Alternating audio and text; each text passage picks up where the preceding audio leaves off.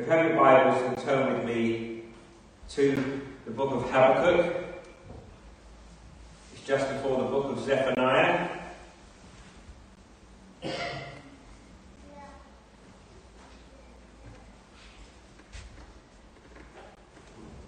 Habakkuk chapter 3, I will read the whole of chapter 3 in a moment.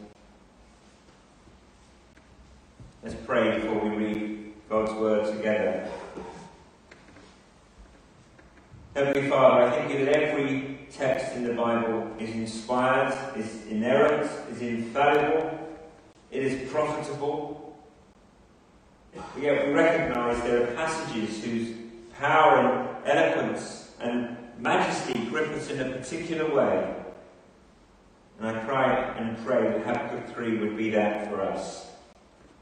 I'm not equal to presenting the words, let alone capturing the glory and majesty. So I pray you give me a humble heart, give me grace to preach with power, with might and authority, and that you would speak the word that we all need to hear. In Jesus' name, Amen. So Habakkuk 3, and I'll read the whole chapter. It's a prayer of Habakkuk the prophet according to Shigionoth. I said this before, by the way. Shigionoth. Does that sound right? Shigionoth. O Lord, I have heard the report of you, and your work, O Lord, do I fear. In the midst of the years, revive it. In the midst of the years, make it known. In wrath, remember mercy. God came from Teman, and the Holy One from Mount Paran. His splendour covered the heavens, and the earth was full of his praise. His brightness was like the light, rays flashed from his hand, and there he veiled his power. Before him went pestilence, and the plague followed at his heels. He stood and measured the earth, he looked and shook the nations. Then the eternal mountains were scattered, the everlasting hills sank low. His were the everlasting ways. I saw the tents of Cushan in affliction, the curtains of the land of Midian did tremble. Was your wrath against the rivers, O Lord? Was your anger against the rivers? Or your indignation against the sea? When you rode on your horses, on your chariot of salvation, you stripped the sheath from your bow, calling for many arrows. You split the earth with rivers, the mountains saw you and ride. The raging waters swept on. The deep gave forth its voice. It lifted its hands on high, the sun moon stood still in their place.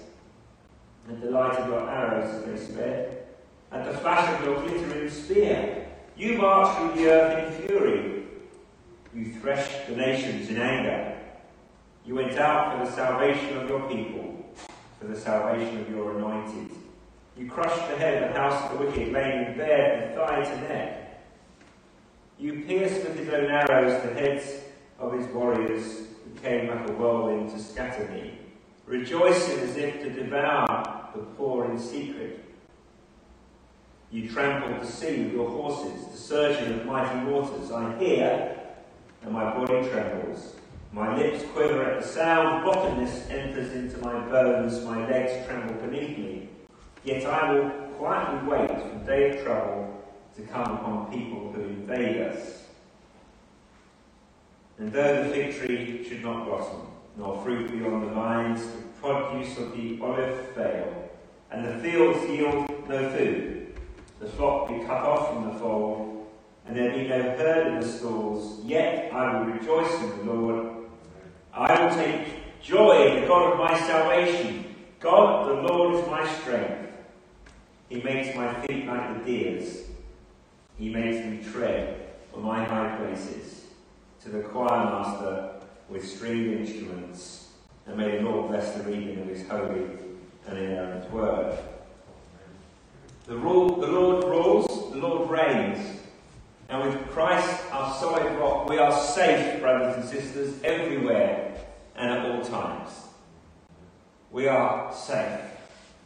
The prayer of Habakkuk 3 is the prayer that I need today and is the prayer we all need in these days. This prayer, this wonderful prayer, Habakkuk 3, was composed by the prophet Habakkuk. In verse 1, he's speaking as a prophet on behalf of the people. Just as Moses had done, or David, or Deborah. And we have several hints that this was not a private prayer, but this was a prayer that was written, composed for public worship. Sometimes in the moment of the most exquisite pain, you explode and overflow with prayer.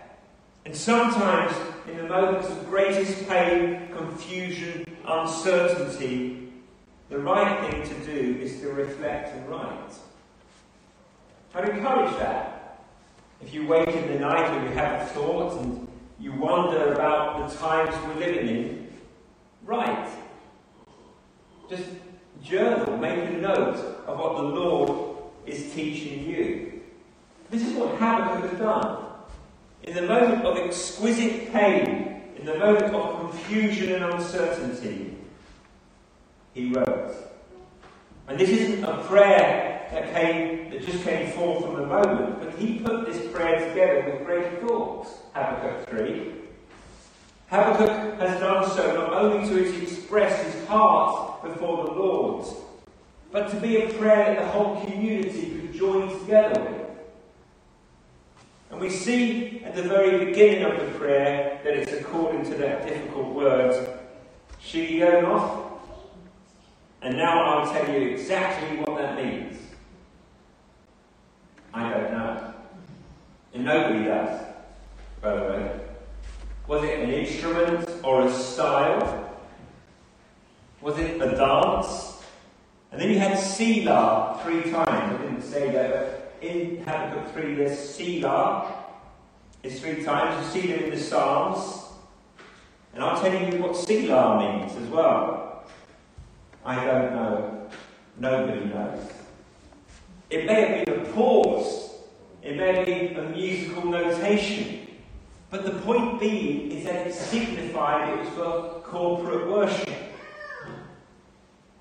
And then there's another hint at the very end, that last line to the choir master with stringed instruments. God's people were meant to sing this and pray it together. Habakkuk 3. It's a remarkable prayer.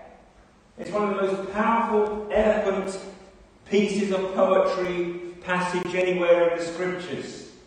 I want us to look at, about, look at it in three ways, just three ways. Number one, it is a remarkable request. Number two, it is a remarkable recompense. And number three, it is there is, there is remarkable rejoicing. So it's a request, it's a recompense, and it's rejoicing. And it's all remarkable. So let's have a look at Habakkuk's remarkable request in verse 2. This is what Habakkuk has learned. Remember what we've seen in just four weeks? Two complaints and then five woes. Remember that? And God will judge faithless Judah. That was the first complaint, all the way back in Habakkuk 1, verse 4. So the law is paralyzed and justice never goes forth. The wicked surround the righteous. So justice goes forth perverted.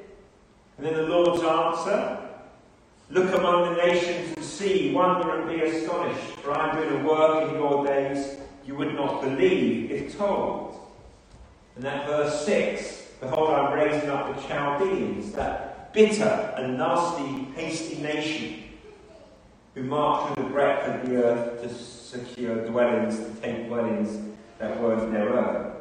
But in time, God will judge Babylon, and that was the second complaint. When Habakkuk said, Lord, how do you look upon those who are more wicked than us? And in response, God says, The just, the righteous shall live by faith. And I haven't forgotten. And then last week we saw five woes that will come upon Babylon, wicked Babylon, for their wickedness. But at this moment in time, nothing has changed. Nothing has changed externally. But what has changed is Habakkuk's perspective. We haven't yet come to the judgment that is coming on Babylon. In one sense, things are worse for Habakkuk than when he started all of this, when he started his complaints in chapter 1. They seem worse, but he sees better. What encouragement. They seem worse, but he sees better. And that's what we see in verse 2. He's looking up, his posture is one of worship. He has composed this thinking of worship, thinking of the people worshipping. So he begins, O Lord. And that is what matters most. And as I said to bedtime, even this morning, changing these, what I was going to say, that's what matters most. That we direct our attention to the Lord God Almighty. One more swipe through your phone, just three minutes on any news channel, is enough to discourage you for a lifetime. And just when you thought things were getting better, There's, there, there is so much to discourage you every day. There's so much to frighten you every day. But Habakkuk, even though the situation hasn't gotten any better, he looks up. So, how do we deal with uncertainty? How do we deal with uncertainty? We were just looking for a know, this week in the UK, somewhere to go and stay just for a few days. There's nowhere left in the UK. Because everyone, everywhere, is now spending a few days away in the UK. So, how do we deal with uncertainty? What do we need in these uncertain, difficult, confusing, frightening times? How do we cope? How do we deal with it? Just think about how the world deals with it first. The world deals with it in, a, in different ways. First of all, with resignation. Whatever will be, will be. It is what it is. Or you're one of those people who gets as much information as possible, which, by the way, I don't recommend. Um, as much information as possible, and that helps you have a sense of control. You're almost like an information junkie. You get as much information so you're in control, and there is value in learning and listening. Or perhaps you're the opposite, and you want to avoid any information at all. Or maybe, or maybe you just give yourself a bit of a pep talk. Everything will work out in the end. It will all be okay. Or maybe you deal with it as the majority of our fellow citizens do, and that's scream and shout at anybody you come across. You scream and shout at anybody, whether it be verbally or on social media. As Christians, we must be different. As Christians, we must be different. And while there may be elements of all of those things, minus the yellow, we know that what is the most important thing to do is to look up. Now that sounds cliche. It's not. It sounds trite. It is not. But it is true. Because sometimes you can't think your way out of it. You have to look up. You can't cry your way out of it. The balm comes, the healing comes, the hope comes, not because anything has changed in the circumstance, but your gaze has changed from earth to heaven. And notice two things he acknowledges here. O Lord, I have heard the report of you, and your work, O Lord, do I fear. In other words, Habakkuk says, Lord, you are the one I need to hear from, and you are the one I need to fear. May I say, just very you know, sensitively and sympathetically, the thing that we need to fear is not the 10,000 voices telling us what we need to fear, but we need to fear the Lord. There are a thousand voices you could listen to. There are 10,000 things that could make you afraid today. Habakkuk says, I have heard from you, and you are the only one I should fear. And then he makes this remarkable request. You see the series of petitions Habakkuk makes. In the midst of the years, revive it. In the midst of the years, make it known. In wrath, remember mercy. In the midst of the years means in the midst of these years of judgment, or perhaps particularly the time between the punishment that they will receive and the vindication that is coming. Revive your work, O Lord. Brothers and sisters, do you still believe that God saves sinners? That He humbles the proud? Do you still believe that God can heal the broken? We are a living testimony that God saves sinners, that God can heal the broken, He can forgive the wayward. Do you still believe that God can change people's minds? That God can change people's hearts? Do you still believe that we worship the God who raised Jesus Christ from the dead? Then we, if so, if that is true, then we pray in the midst of years, O Lord, revive your work again. Do your work old. Come visit us. Come visit us in this church. Come visit us in this nation with your great power. Habakkuk prays for revival. He prays for revelation. In the midst of the years, revive it. In the midst of the years, reveal it. Make your work known. Show more of yourself and your power. Habakkuk prays for revival. Habakkuk prays for revelation. Habakkuk prays for remembrance. In wrath, remember mercy. Treat us not as our sins deserve. If you want to know how to pray these days, why not learn from verse 2? And just pray each day, O Lord, revive your work. O Lord, reveal your word. O Lord, in wrath, remember mercy. What a great prayer! Pray for revival.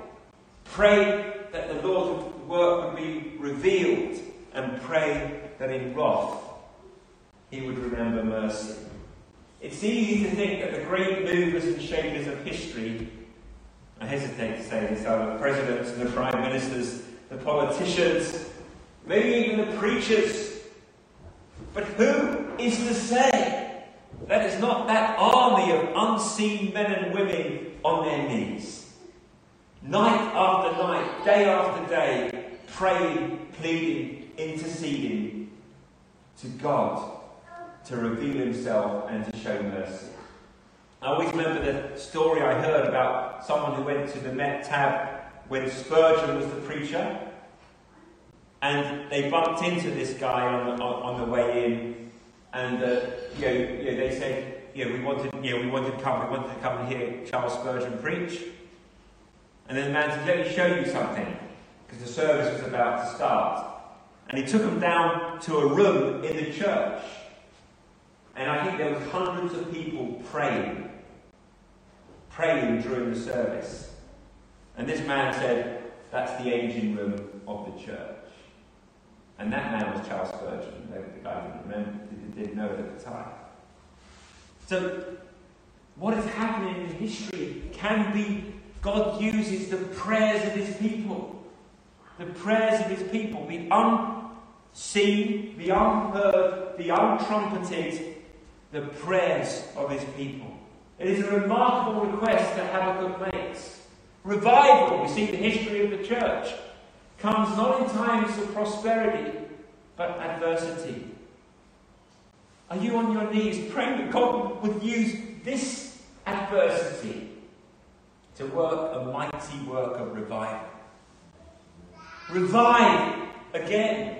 We need wise and godly politicians we need responsible journalists and pundits. We need fair and intelligent scientists and academics. We need experts in law and in criminal justice.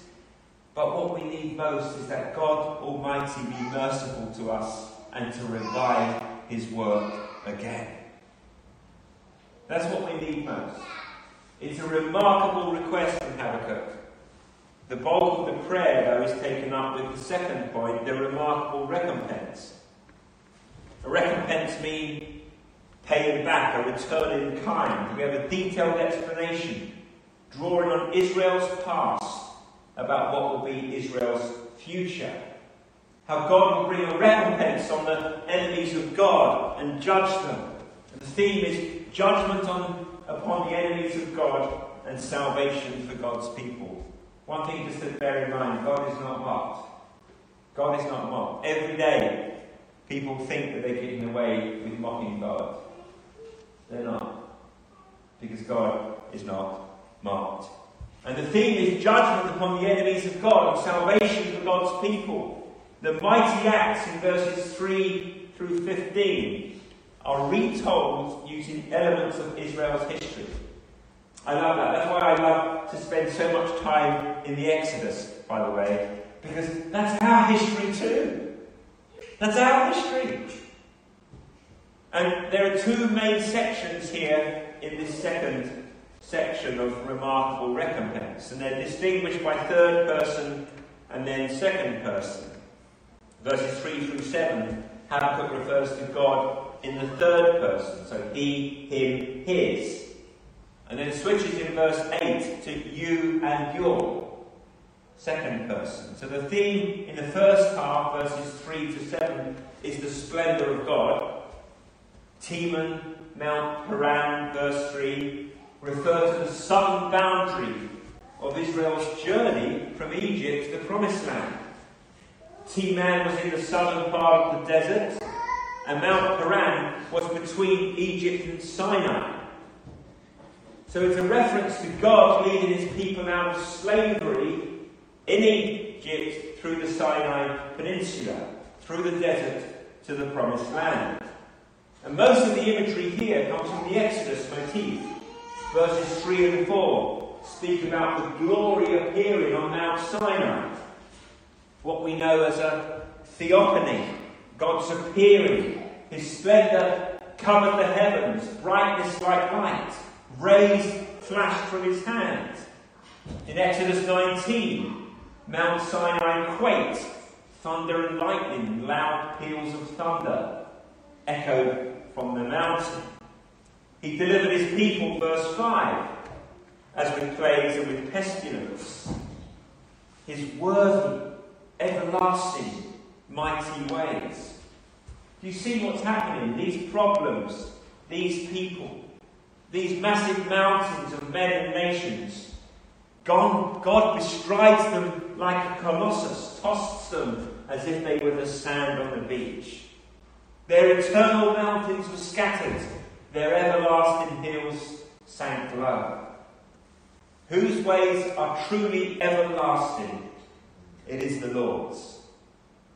Verse 7 I saw the tents of Cushan in affliction. After the death of Joshua, we read in Judges as the people are in the promised land. Among the, among the first enemies to assault God's people were those from Cushan Rishathaim. And you can read about that in Judges 3. Then the Midianites in Judges 4. So it's a reference to God judging the former enemies of God's people. He shows himself in splendour, covering the heavens the earth is full of his praise he marches across the earth to execute judgment on the unbelieving and the wicked. It is no difficult task for God. That's God's splendour. Then we see the second half in verse 8, the theme of his wrath. God works his might against the rivers, against the seas. He parted the Red Sea.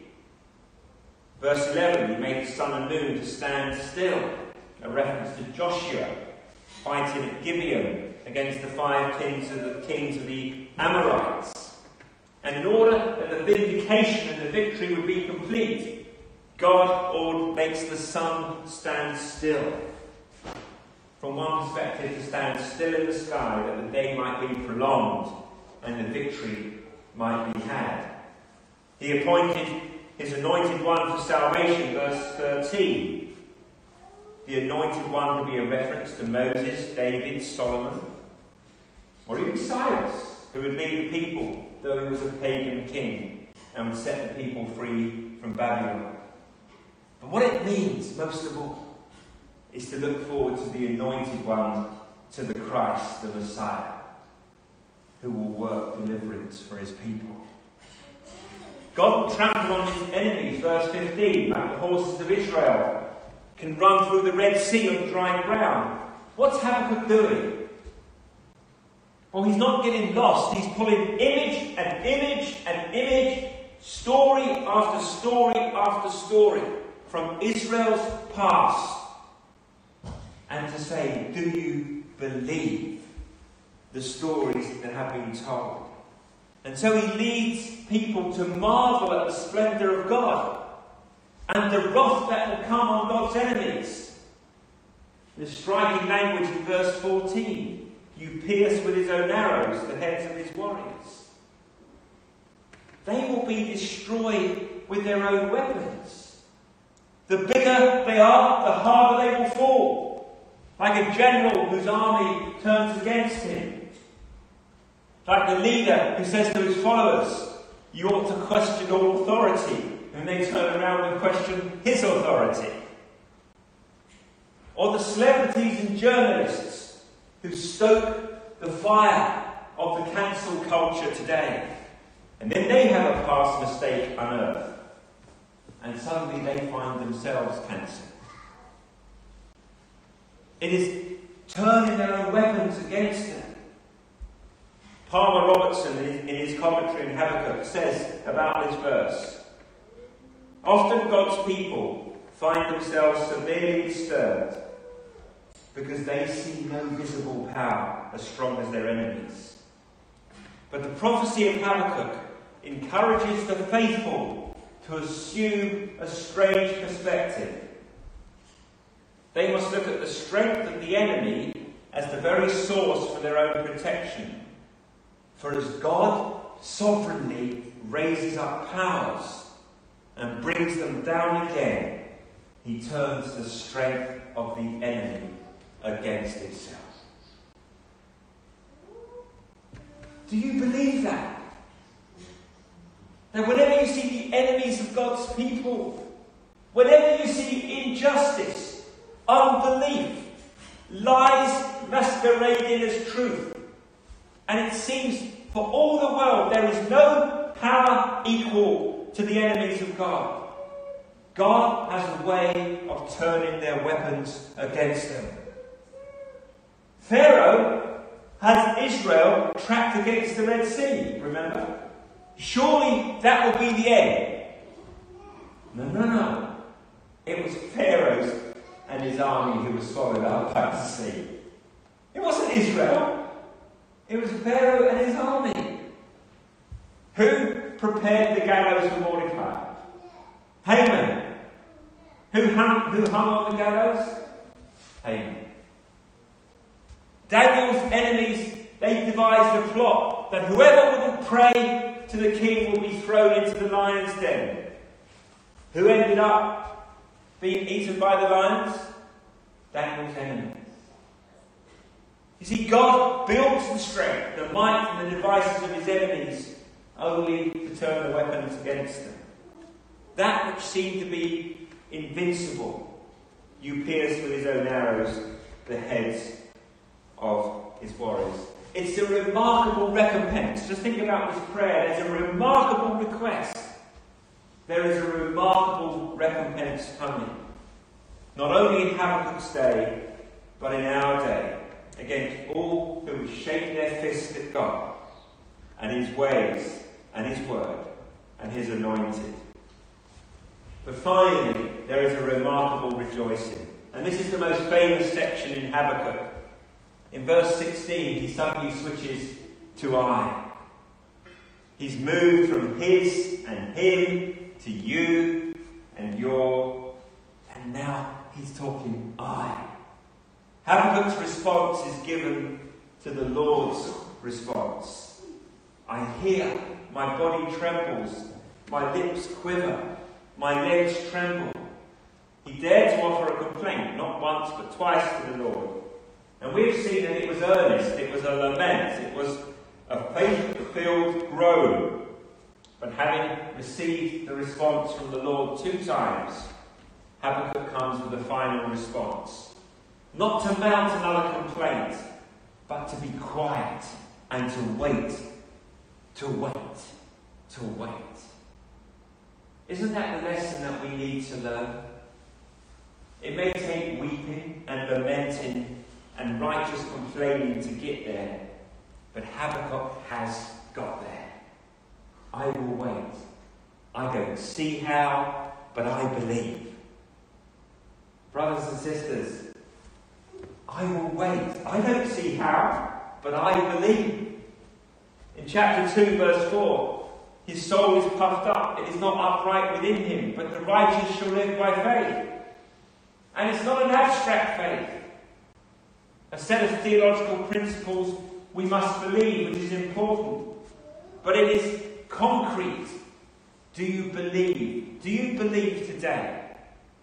Do you believe that God sees and God knows? Do you believe that God will make everything right? That God will come to right the wrong and to judge those who are righting the wrong in Israel. It is a specific faith for a specific time. God's word is true, and what is coming upon us will not be the end of the story. We must believe that, brothers and sisters, in the midst of suffering, in the midst of uncertainty, in the midst of fear, frightening diagnosis, grief upon grief. You see, one thing we've been doing in the church recently because of lockdown is that we affirm the Apostles' Creed. We're not able to sing, we find other ways to express our faith. So it's great to say, I affirm the Apostles' Creed, but bring all of that doctrine to the moment. Do you believe that whatever suffering, whatever fear you are facing, it is not the end of the story for the believer? Just as Habakkuk said, I will wait quietly I will wait quietly. The, Babylon, the Babylonians won't get the last word. They did not. And then in verse 17, he rattled through six different clauses of calamity, moving and increasing severity. And this is not hypothetical, but this is what would befall them, what would come upon them. The figs. The figs are a delicacy, a sign of prosperity. John 1, at the end of John 1, I'll be looking at that um, Nathaniel. That's on this afternoon. It's a sign of prosperity for each person to dwell under his own fig tree. So this is some of the more finer things, the good stuff in life, but it gets more severe. The grapes, the fruit of the vine, no longer wine to drink. Where you could live on milk and water, but then no olives, no oil for cooking no oil for lighting your lamps. And then the fields are empty no grain, no wheat, no barley, no bread. And then the flocks are cut off no sheep, no goats. It's where you get your clothing, where you get your milk, where you get your food. And finally, no cattle.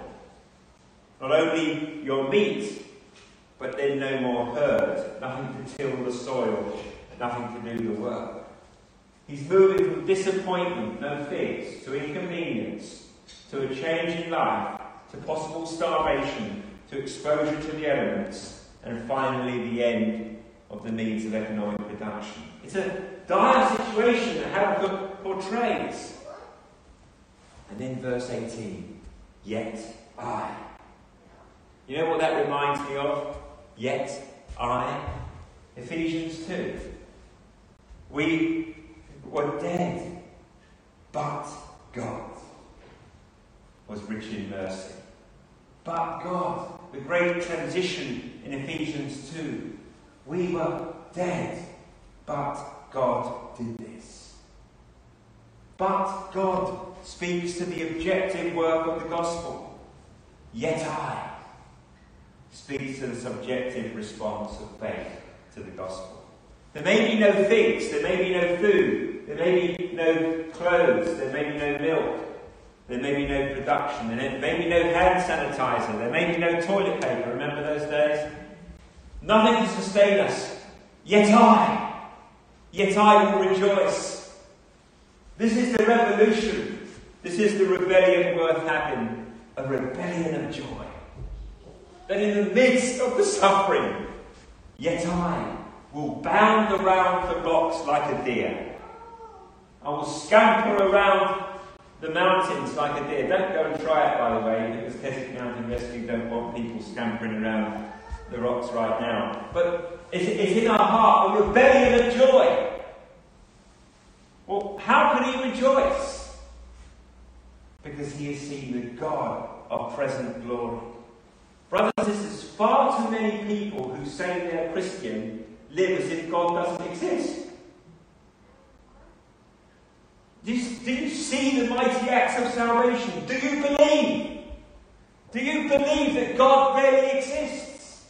We're not just speaking in the wind. I'm not, I'm not, I'm not doing this for the pleasure of hearing my own voices. I don't like it very much. We're not gathering because we just like to be together. We're praying to God and we're crying that He would hear us. And we know Him and His Word and through the Lord Jesus Christ. Do you believe? Have you ever come to see? Do you know something of this God of present glory? That's why Habakkuk can rejoice.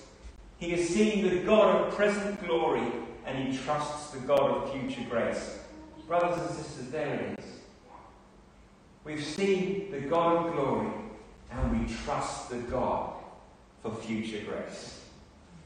He, he has an expectation of life after the last enemy has come and gone. It may not be full blown resurrection, but it is the same. When the last enemy has come and gone, when the last enemy, the last Babylon, has done its worst, yet I will rejoice because God is my strength and my salvation. And if Habakkuk could believe that, how much more we should, this side of the cross. We have seen the world and the devil do its worst, absolute worst on Good Friday.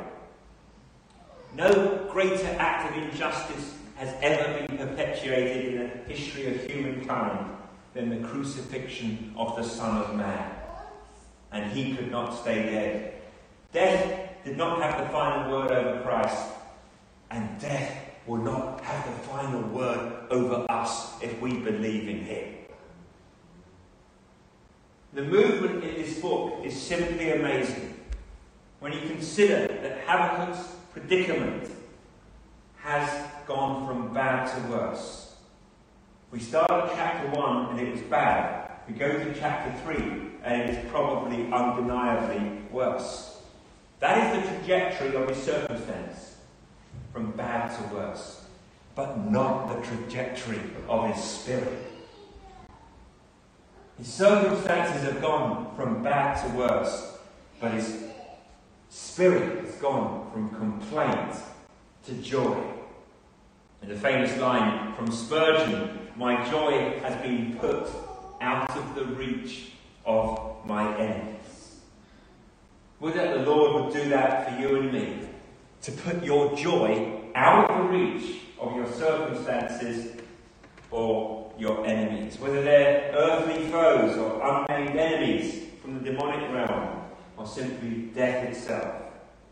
The trajectory from bad to worse, the spirit of Habakkuk from complaint to joy, because he has seen the Lord, and he believes that death and destruction will not have the final word, so he can rejoice. May that be your portion as well. Brothers and sisters, death will not have the final word. We can rejoice because Christ is Saviour and Christ is Lord. May the Lord bless the word.